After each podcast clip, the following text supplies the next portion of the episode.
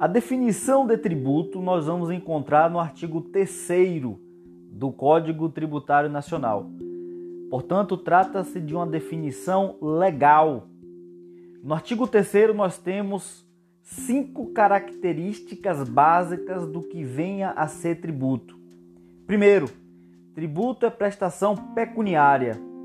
O tributo ele deve ser pago em dinheiro, em moeda ou cujo valor nele se possa exprimir, de modo que não é permitido que você pague o seu tributo com entrega de bens, com entrega de mercadorias, com prestação de serviços.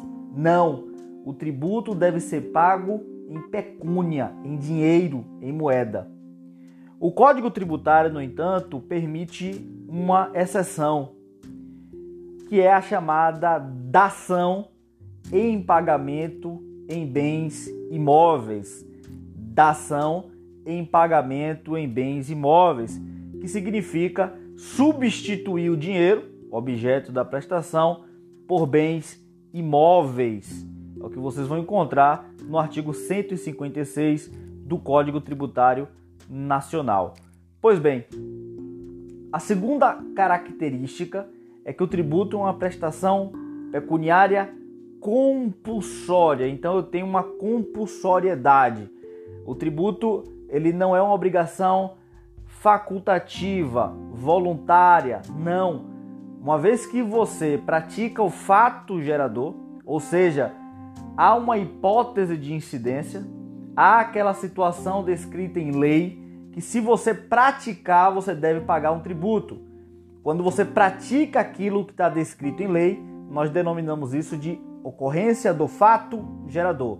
Você praticou o fato gerador, você deve pagar o seu tributo. Não é uma opção, não é uma relação contratual, não é algo voluntário, é uma imposição legal. Goste ou não, infelizmente temos, felizmente ou infelizmente, temos que pagar o nosso tributo. Então, a norma diz ser proprietário de imóvel urbano.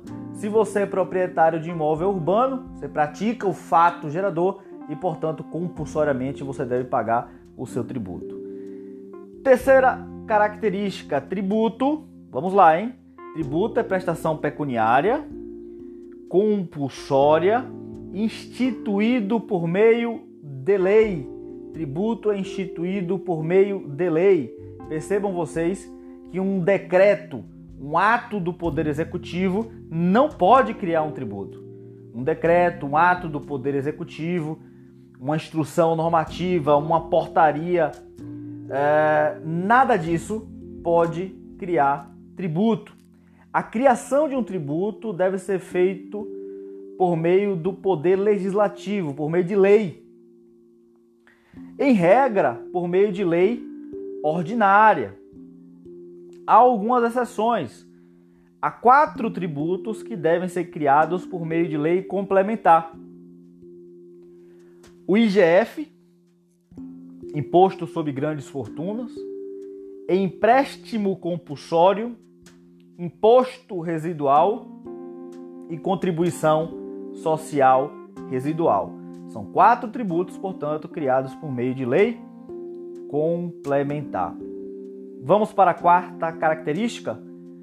Quarta característica: tributo não é sanção pela prática de ato ilícito. Gente, tributo não é multa, tributo não é penalidade, tributo não é sanção. O que é uma multa? Multa é uma sanção pela prática de um ato ilícito. Quando você ultrapassa o sinal vermelho, quando você ultrapassa o sinal vermelho, você pratica um ato ilícito. E por praticar um ato ilícito, você vai receber uma sanção, uma penalidade, uma multa. A multa não é tributo. E tributo não é multa. Pelo contrário, você paga o seu tributo não porque você praticou um ato ilícito. Você paga o seu tributo porque você praticou um algo que está descrito na lei, como hipótese de incidência. Você praticou o fato gerador de algo que está descrito na norma, na lei. Perfeito? Então, tributo não é penalidade. não é sanção. Cuidado! O legislador sempre irá escolher um ato lícito para tributar. O legislador sempre irá escolher um ato lícito para tributar. Não é possível tributar atos ilícitos. Então, por exemplo, o tráfico de drogas não pode ser tributado.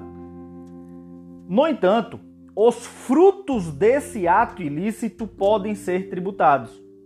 Os frutos do ato ilícito podem ser tributados.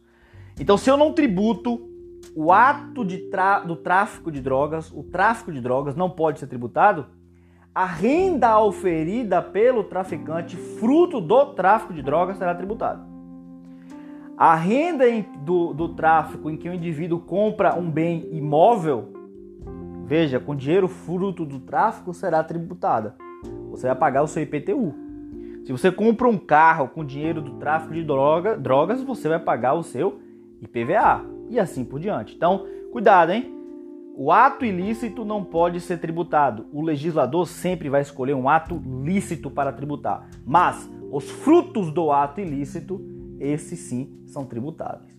Ou seja, é o princípio, anote aí, da pecúnia non olet.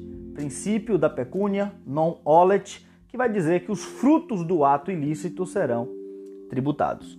Por fim, a quinta característica que você vai encontrar no artigo 3 do CTN, que vai definir o que é tributo, é que ele é cobrado mediante atividade administrativa plenamente vinculada.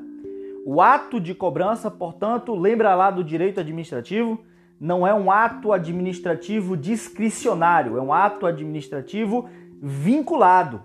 De modo que a autoridade administrativa, verificando que você, contribuinte, praticou o fato gerador, a autoridade administrativa tem o poder dever de efetuar o lançamento e cobrar de você o tributo. Ela não tem a opção se quer ou não cobrar. Ela verifica que você pratica o fato gerador, ela tem a obrigação, o poder dever de efetuar o lançamento e cobrar o seu tributo. E assim encerramos a definição de tributo e peço que você leia o artigo 3 do Código Tributário Nacional.